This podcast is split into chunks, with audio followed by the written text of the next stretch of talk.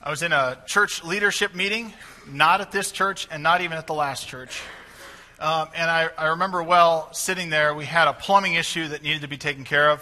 It was not acute, it wasn't, you know, burst pipes or anything, but it, it needed to be addressed quickly. It was a pump in a courtyard that needed to be taken care of. It was going to be a little bit costly to do the whole job. And the leadership was sitting there discussing this for a long time. And, and who you had sitting on the leadership, uh, a, you know, a dozen plus people there.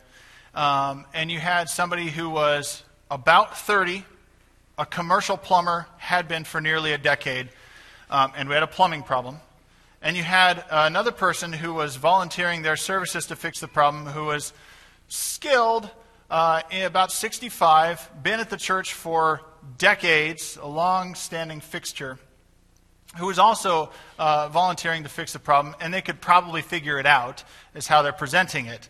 Uh, and it was going to cost more than the church wanted to pay at the time because money was tight, so they were trying to pinch every penny. Um, and they could do it right or they could do it almost right, was the option. And uh, the, the person who could probably figure it out, been there for a long time, was clearly winning the, the conversation and saying, oh, I can just bring my brother in, we'll figure it out. We're going to adjust it, but we'll have to make one adjustment to it every year, or else we'll burn out the motor in half the time of this thing. And the commercial plumber, younger man, sitting there saying, But I can do it, and I do this for a living, and it'll cost just a smidge more, but I'll do it right, and we'll never have to adjust it again and he didn't win out. And I remember, I remember sitting there thinking, he's volunteering his services. And I, I didn't help the problem, I don't think, because Uh, it was a hard conversation. And I remember this other gentleman came in and he fixed it. And then we had to remember every year to fix the thing again. Every year, or else we were going to burn the motor out. Have you ever felt overlooked or underappreciated like that? I mean, we've all had this experience, haven't we? I can volunteer something and I can do it. In the church, we need to be in the business of appropriately using the gifts God has given us. We don't want to overlook what God's given us or undervalue what God's given us. We don't also want to elevate things that ought not be elevated. We want to appropriately use the gifts that God has given us. And we're returning to Ephesians. We went through chapters 1 through 3 last fall, series that we've been doing called Cultural Intelligence. We're back at it here. Uh, Ephesians 4 through 6 over the next month is what we're doing. Um, and as we look at Ephesians, it's very appropriate to this conversation uh, that we've had about becoming God's multitude, is what I've termed it as. And it's appropriate to even the example I just gave because the book of Ephesians is addressing the early church issue that you had Jew and Gentile now worshiping together. You had an old system, and you had people who knew the old system, and you had people who now are coming into that old system, and the church has to grapple with what's, what are the necessities of being the church of that old system? What did Jesus fulfill as we move forward? They, the, the old system made sense. It's how they anticipated the Messiah, it's how they gave meaning to the Messiah when he came. But then Jesus does some things to that system. And, and more and more Gentiles come in, and now they have to figure out how they're going to worship together and serve together, and how they're not going to overlook certain gifts in their midst. The book of Ephesians just zeroes in on these sorts of issues. Paul writes about it. Now, when we talk about cultural intelligence, let's define that and then we'll move into what we're doing here with Ephesians today. We'll be in Ephesians 4 in just a moment. Uh, we defined it back when we were doing this last fall. Uh, I used a secular definition, which is good as anything because we use it in business uh, terms a lot, but it's used in the church actually more and more. In fact, one of our own covenant authors just came out with a book on preaching on cultural intelligence. It's hot off the press. I haven't read it yet, uh, but I, I've met the man and I, I'm sure it's a very good book. Cultural intelligence, though, here's a definition it is the capability to relate and work effectively in culturally diverse situations. A culturally intelligent individual is not only aware, but can also effectively work and relate with people and projects across different cultural contexts. Now, you can adapt this to a church setting pretty easily. That is to say, we don't want to overlook what God's given us. We don't want to overlook what God's given us because of age or ethnicity or race or any of those sorts of things.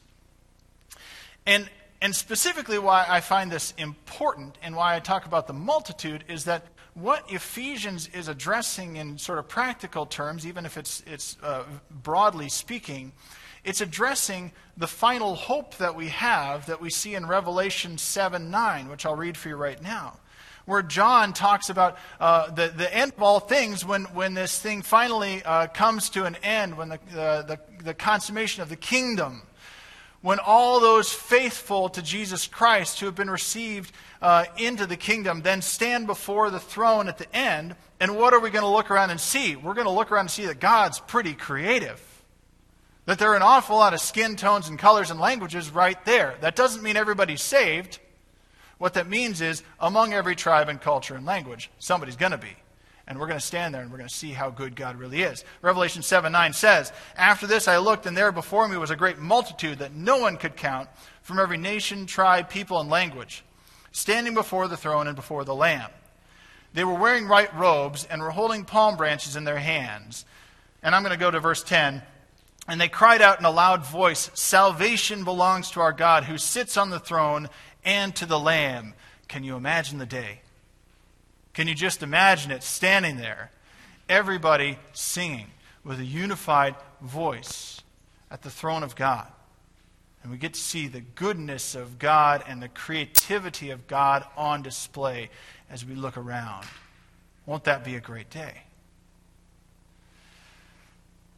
Now, when Jesus came, if you look at what Jesus does when he he goes and he heals people, or he performs miracles, mighty deeds. Do you notice what they're called? They're called signs. Signs of the kingdom. Signs of what Jesus is, has come to do. That Jesus reverses the curse of sin and the division that comes with it and the unhealth that comes with it. The curse. And we should, as we become his people as the church, we should be part of the signs of the kingdom. What we resemble as his people gathered should be a little foretaste of Revelation 7 9 even now. That doesn't mean we have to unnecessarily create something that doesn't exist on the ground, but it does mean that we don't want to undervalue the gifts that God has given us. And we want to value the diversity of gifts that God has given us and the backgrounds that come with it. So, with that in mind, let's turn to Ephesians 4 and let's look at, I'm going to read all of 11 through 16. We heard part of it this morning. And we want to notice what God has given us. That's what we're trying to do. And, and, and the reason to read all of 11 through 16, you'll notice sometimes in the bulletin I'll have shorter you know, passages. I'm going to go over longer passages, and then I'll get to the Sunday and I'll change it just a little bit verses 11 through 16 are one verse in the original Greek, one, one sentence in the original Greek. When I tried to write sentences like that in college, I got markings on my paper that this is a run on sentence. But, but Paul gets away with it because you can do that in Greek. So here's Paul's really long sentence. Starting at verse 11, he says, So Christ gave himself, or Christ himself gave the apostles, the prophets, the evangelists, the pastors, and teachers to equip his people for works of service, so that the body of Christ may be built up, until we all reach unity in the faith and in the knowledge of the Son of God, and become mature, attaining to the whole measure of the fullness of Christ. Then we will no longer be infants tossed back and forth by the waves, and blown here and there by every wind of teaching, and by the cunning and craftiness of people in their deceitful scheming. Instead, speaking the truth in love, we will grow to become, in every respect, the mature body of Him who is the head, that is, Christ. From Him, the whole body, joined and held together by every supporting ligament, grows and builds itself up in love as each part does its work. Paul uses here an image that only Paul uses the body. When he speaks of the body, he's speaking of the church, the people who have said yes to Jesus Christ, and by uh, saying yes to Jesus as his disciples, they form the bride of Christ, the church. That's another way that the church is referenced. So we want to be clear what we're saying when we say the body of Christ, and when we, when we talk about these gifts, and when we talk about uh, making sure we utilize what God has given the church, the body. Uh, we want to have diversity, of course. We want to be the church and understand what the church is. And even in our day and age, there is confusion among those who even call themselves churches on what that means. We, we live in a day and age where uh, exclusion is the mortal sin, and so to not be included in something uh, is just a terrible, terrible thing. But there's an in and out about this. And so I was looking around this week, and, and just to give you a, a taste of the confusion, and so we can use it by way of clarification, this is from a, a church website, um, and I won't tell you who it is, uh, but they hold highly that they are Christian among their, their uh, beliefs and they are diverse. Um, and I want to read what they say so that we can just make sure that we have to be, uh, understand we have to be clear about these terms. I don't follow everything that they say on here. In fact, some things I just think are the complete opposite, but we'll use it by way of example. When they say Christian, this church says Christian means we perceive in Jesus the divine qualities of love, peace, joy, and justice. It does not mean that we think Jesus is the only path to God. They further say Christian means we eagerly explore the Bible for its spiritual wisdom contained in symbol, metaphor, and history. It does not mean a literal or heavy handed approach that uses the Bible to prove we are right or righteous. And they'll temper that a little further when they talk about diversity, then, by saying we want everybody to come, no matter who you are and where you come from. And I can work with that. But then they say diverse means we trust that these differences inform and strengthen community. A diverse spiritual community welcomes conventional believers, curious agnostics, and questioning skeptics. We would welcome that. Yeah. But finally, diverse means that you are free to seek your own guiding principles in our midst. These principles are not a creed to which one must ascribe, rather, they are one attempt to describe the spirit and nature of our congregation. That is to say, there are many ways, but Jesus is only one of those ways, and you can believe whatever you want to believe when you come to us, and we're cool with that. Well, if you broaden the definition of church out that far, then of course everybody's included in that. But we don't broaden out, and nor does Paul broaden out quite that far. There is an in and an out to church. There is an in and out because it all stems in Jesus and who Jesus is. If you go back to Ephesians 1, it'll come up on the screen. Verses 4 and 5, Paul uses a different image of the church here. He says, For he chose us in him before the creation of the world to be holy and blameless in his sight. In love, he predestined us for adoption to sonship through Jesus Christ in accordance with his pleasure and will. See, there's a clear inclusion there. You're adopted, you're brought into a family. That's what he's talking about there. And, and indeed, you find throughout the New Testament a number of different ways the church is referenced. Paul, of course, uses body. Nobody else does that. But we see family, we see flock, as in sheep flock of sheep. We see the bride of Christ, the temple, the priesthood of believers. All of these things indicate that you're in something or you're not in something. You're part of something or you're not part of something. It would be ridiculous if we use the family imagery for me to say, by virtue of you all showing up today, you are Westbergs, right? You're part of my family. That doesn't make sense, right? I can have you over to dinner, um, and we can, you can be like family, but, but there kind of are qualifications to what works as a family and what doesn't. Um, and and there's a, there is an in and an out quality to that, right? If we invite you over to have leftovers, you're probably like family at that point, right? That's how it works, which we're cool with anybody coming over and doing. But it, you can expand it out even further to the, the point of ridiculousness, which is what we just heard, which is, hey, anybody in Lincoln is part of the Westberg family. Well, it doesn't quite work that way, right? There is an in and an out. That's not, that's not mean or exclusive at that point. You can do that with other things. I won't do it with the body because that would get awkward. But if you take the flock example, for instance, you know, nobody would say, well, a, sh- uh, uh, uh, a wolf is really a sheep. Well, no, it's not, right? There's a CNN commercial about that even that would explain that. But a wolf is not a sheep. Like, the, you, there are ins and outs. There are things that are defined, and, and, and there's a clear implication that we get from Scripture that there are some who are in the church and there's some who are who aren't.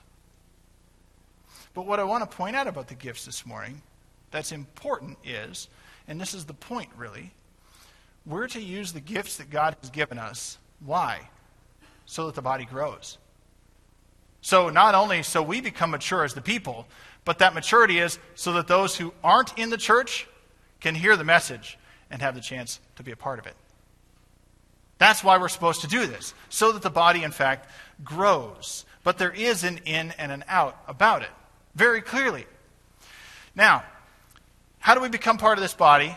Well, simply put, it's Jesus. Now, what we heard and why I used that, that other example from a church uh, statement of faith that was uh, helpful is that, that what you hear in there is, is how people sometimes try and temper the message of the New Testament so it can seem like it's, uh, it's for everybody. Well, it is for everybody, but you have to make a decision about whether you're in or out. You see, Jesus didn't simply exhibit divine qualities. Of course, he did.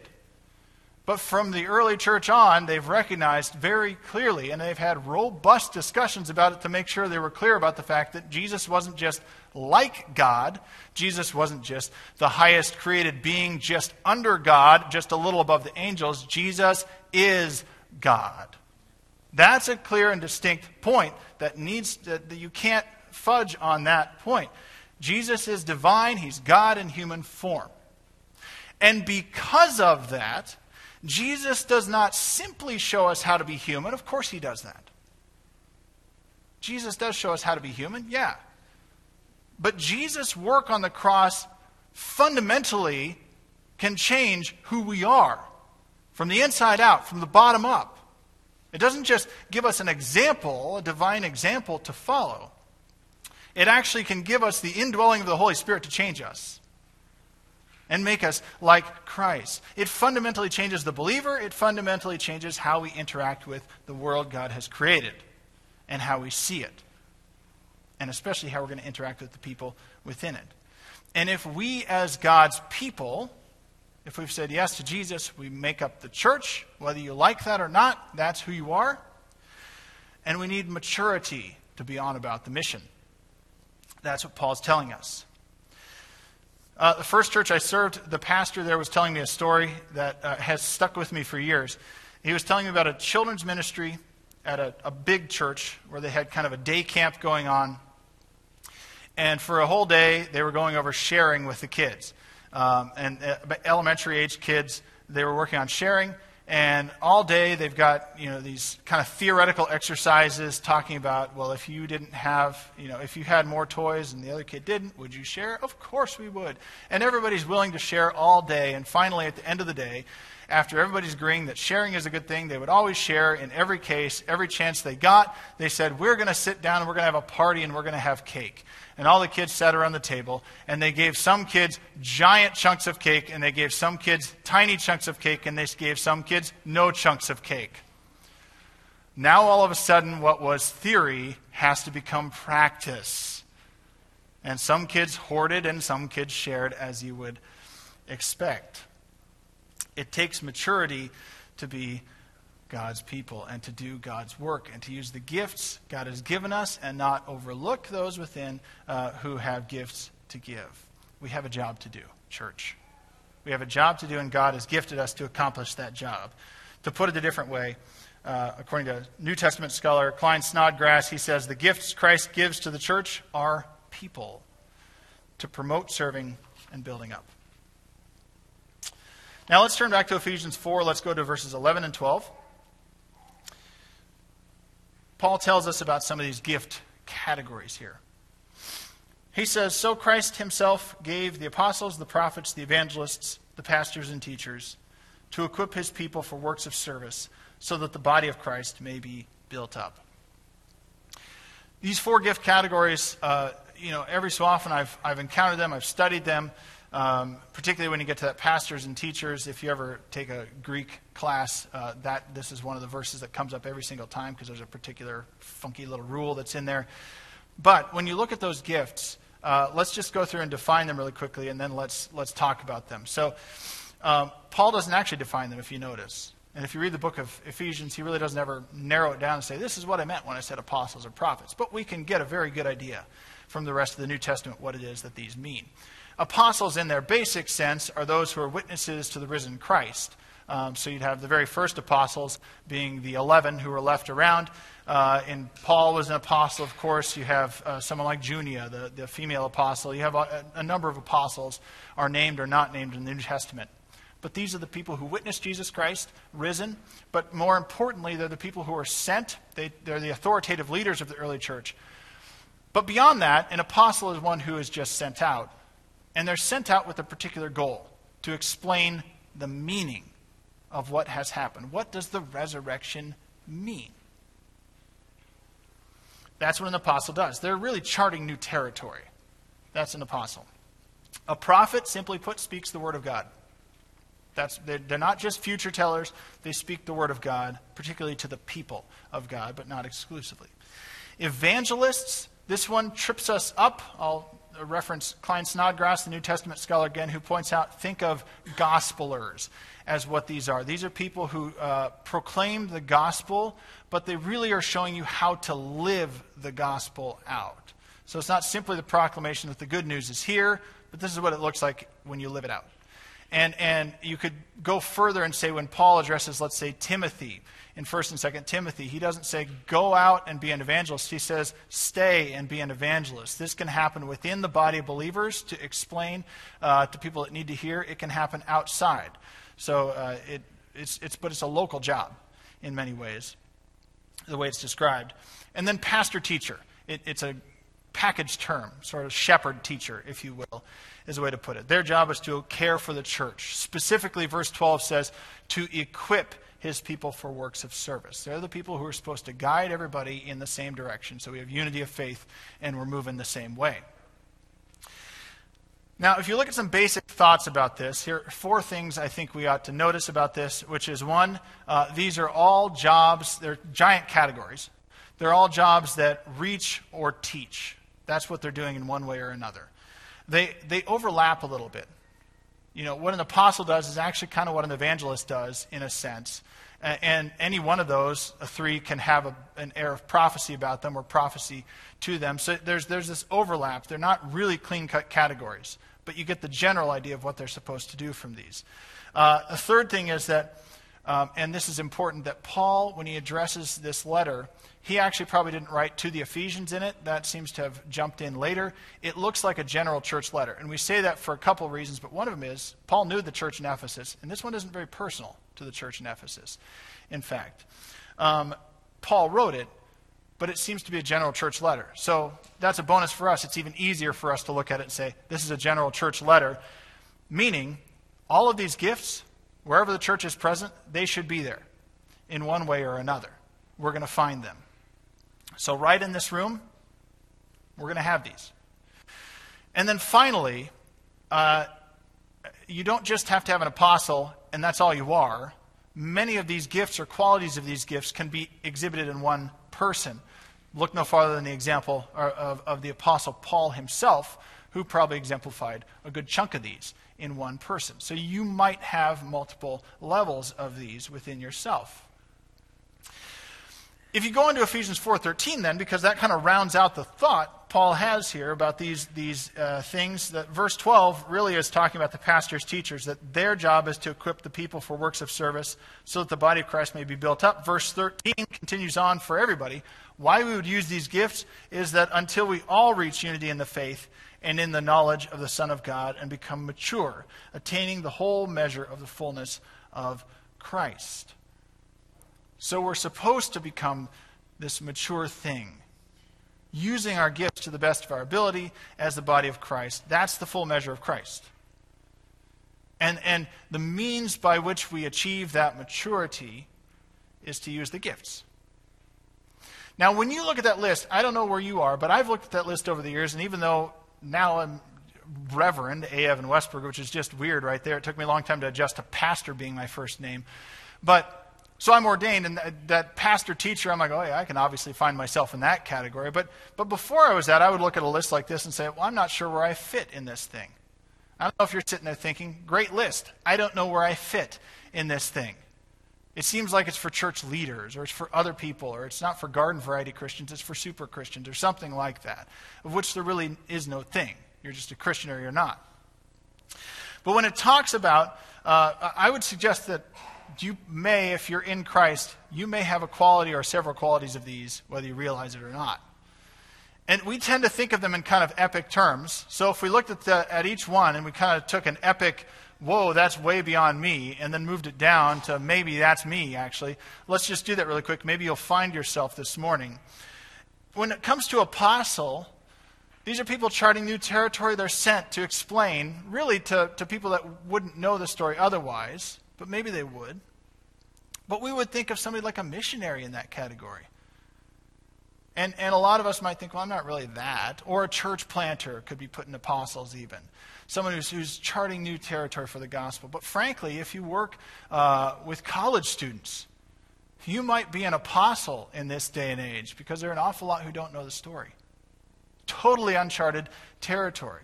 Or even in youth, you might be in that world of being in the apostle world, to be sent to take this out. Even in our own doors, if you work with our kids, you might be in apostolic territory. Or for those who are going to participate in the Lutheran Family Services, we sponsor a refugee family, that's apostolic ministry. You're in that territory. How about a prophet? Maybe you think I don't speak directly the words of God to anybody, and the idea of that terrifies me anyway, so I'm glad I don't. But do you read Scripture? Do you let it sink in? and internalize and become a part of who you are so that it informs your life? And do sometimes you speak with other believers or even non believers who need to be course corrected or need a word of encouragement? And you can use Scripture to do that. Isn't that the very Word of God speaking through us? Aren't we prophets at that point? Or don't we have a bit of the word of prophecy in us? How about an evangelist? We can easily think, and this one trips us up too often. I'm not a Billy Graham. I'm not a Louis Giglio. I'm not standing in front of a large arena of people with an altar call, bring them in. And then somebody can think, well, I know where he's going with this. He's going to say, but I need to be an evangelist in my workplace. That's what I need to do. Yes, you do. Good job. But how about if this is this has much more to do with the role of teaching actually? And, and embodying the gospel and being able to tell somebody, like Peter talks about, what the hope you have is. How about when our small groups meet together? How about especially if you're in a small group with kids and you are showing them, you're modeling to them that what do normal Christians do? They meet together regularly and study God's Word. And they meet together regularly and study God's Word and support each other and share in life together. How about the way that we meet together just in general?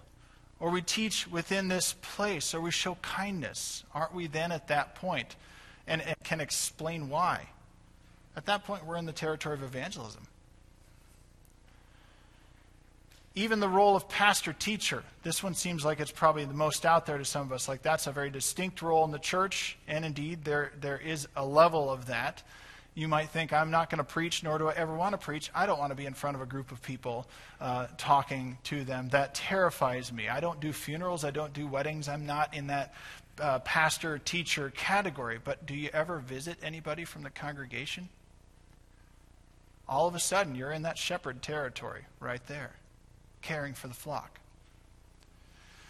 And I got to tell you, any one of these, I was at a. Uh, I was at a, an event recently. It was on women in ministry. It was by uh, a woman from one of our largest churches in the country speaking about it.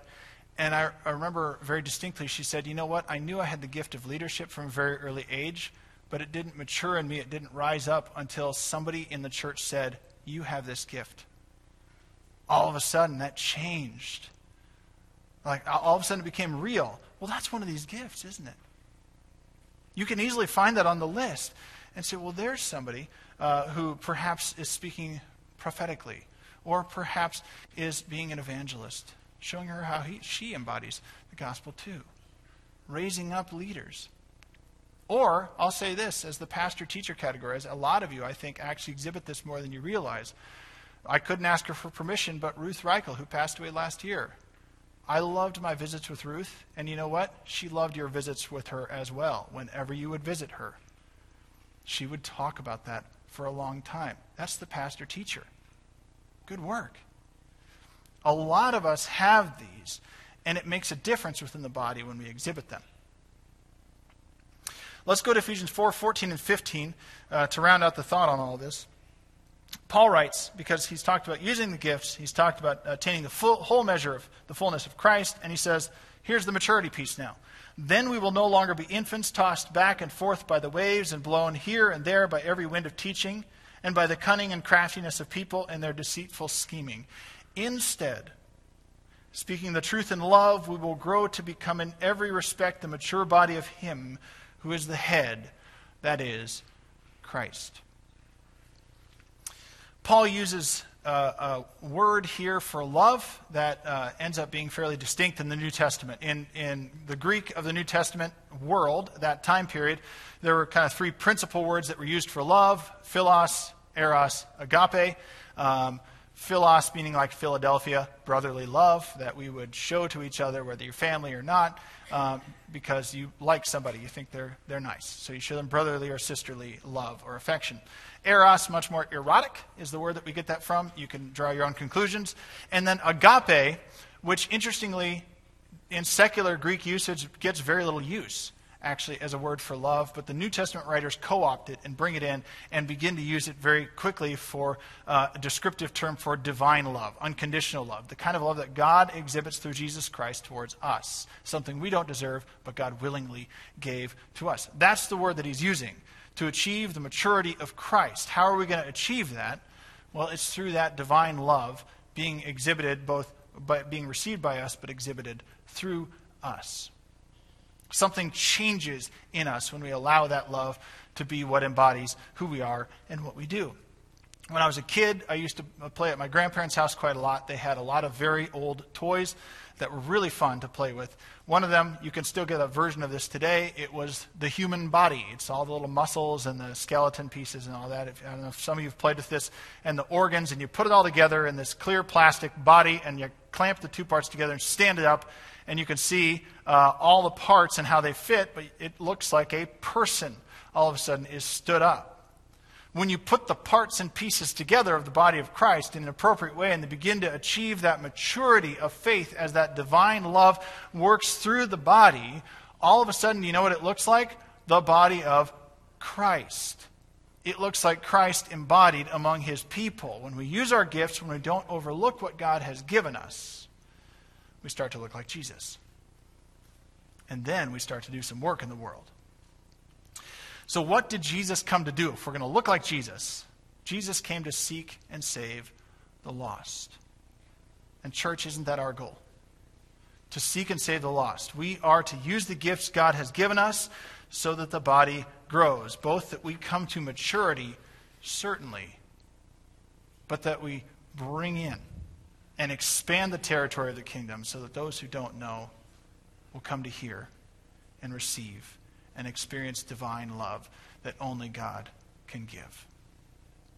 And I want to challenge you with three thoughts at the end here. Um, as we've heard a lot now, we've worked with these goal or these gift categories that Paul talks about. I have three challenge questions. I hope you find yourself in one of these because perhaps you're listening today and you're saying to yourself that body talk sounds great, but I've never really considered myself part of the body or part of the church. I've never really made Jesus mine. Well, that's the first challenge today. You, you feel like you're on the outside when you want to be on the inside. Today's a great day to say yes to Jesus. And I challenge you make the day the day when you not just ask for forgiveness, but you seek repentance to turn from the curse of sin towards that divine love and make Jesus Christ yours as he makes you his. Second question perhaps you've looked at these lists over the years of gifts, uh, just like I have, and you say, I never saw myself in them. Today, do you? As you look at the gift list, what gifts has God given you? What components of these different categories do you see at work in you? And finally, if you see yourself in that list, how will these gifts allow you to impact the body of Christ to grow, either internally to become more mature, or to grow as we expand the territory and reach more people for the kingdom. I want to challenge you with those questions. I want you to just take a moment to think. We'll take some silence for just a, a second here, and then I'll pray. So let's go to the Lord in silence first.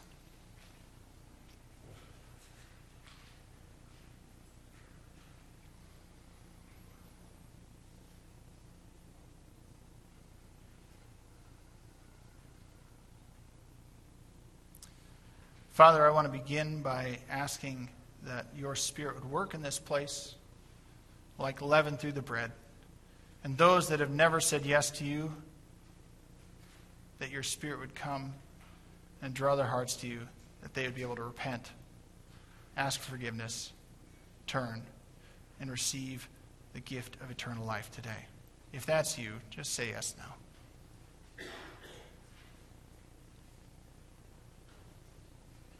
And Father, I pray that those of us who have felt undervalued and overlooked within the church, that you'd give us uh, the ability to rise up, that you'd give us the maturity to get involved. And I pray for those of us that are deeply involved that you allow us to not be too busy to look around and see who we're missing. God, I pray that you make us into the multitude that we will one day stand with and glorify your name, praising you, singing, Worthy is the Lamb. Father, may we begin to sing that now, today. May we embody your, uh, your body. May we be your Son, the hands and feet of Jesus, this day. May we reflect your divine love to one another in this place.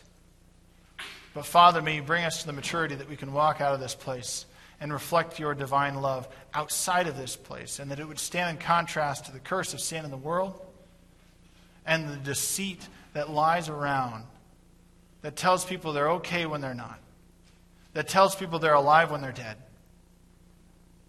Father, take that life, put it in us, and allow it to walk out of this place with us as your mature body of Christ. We pray this all in your name. Amen.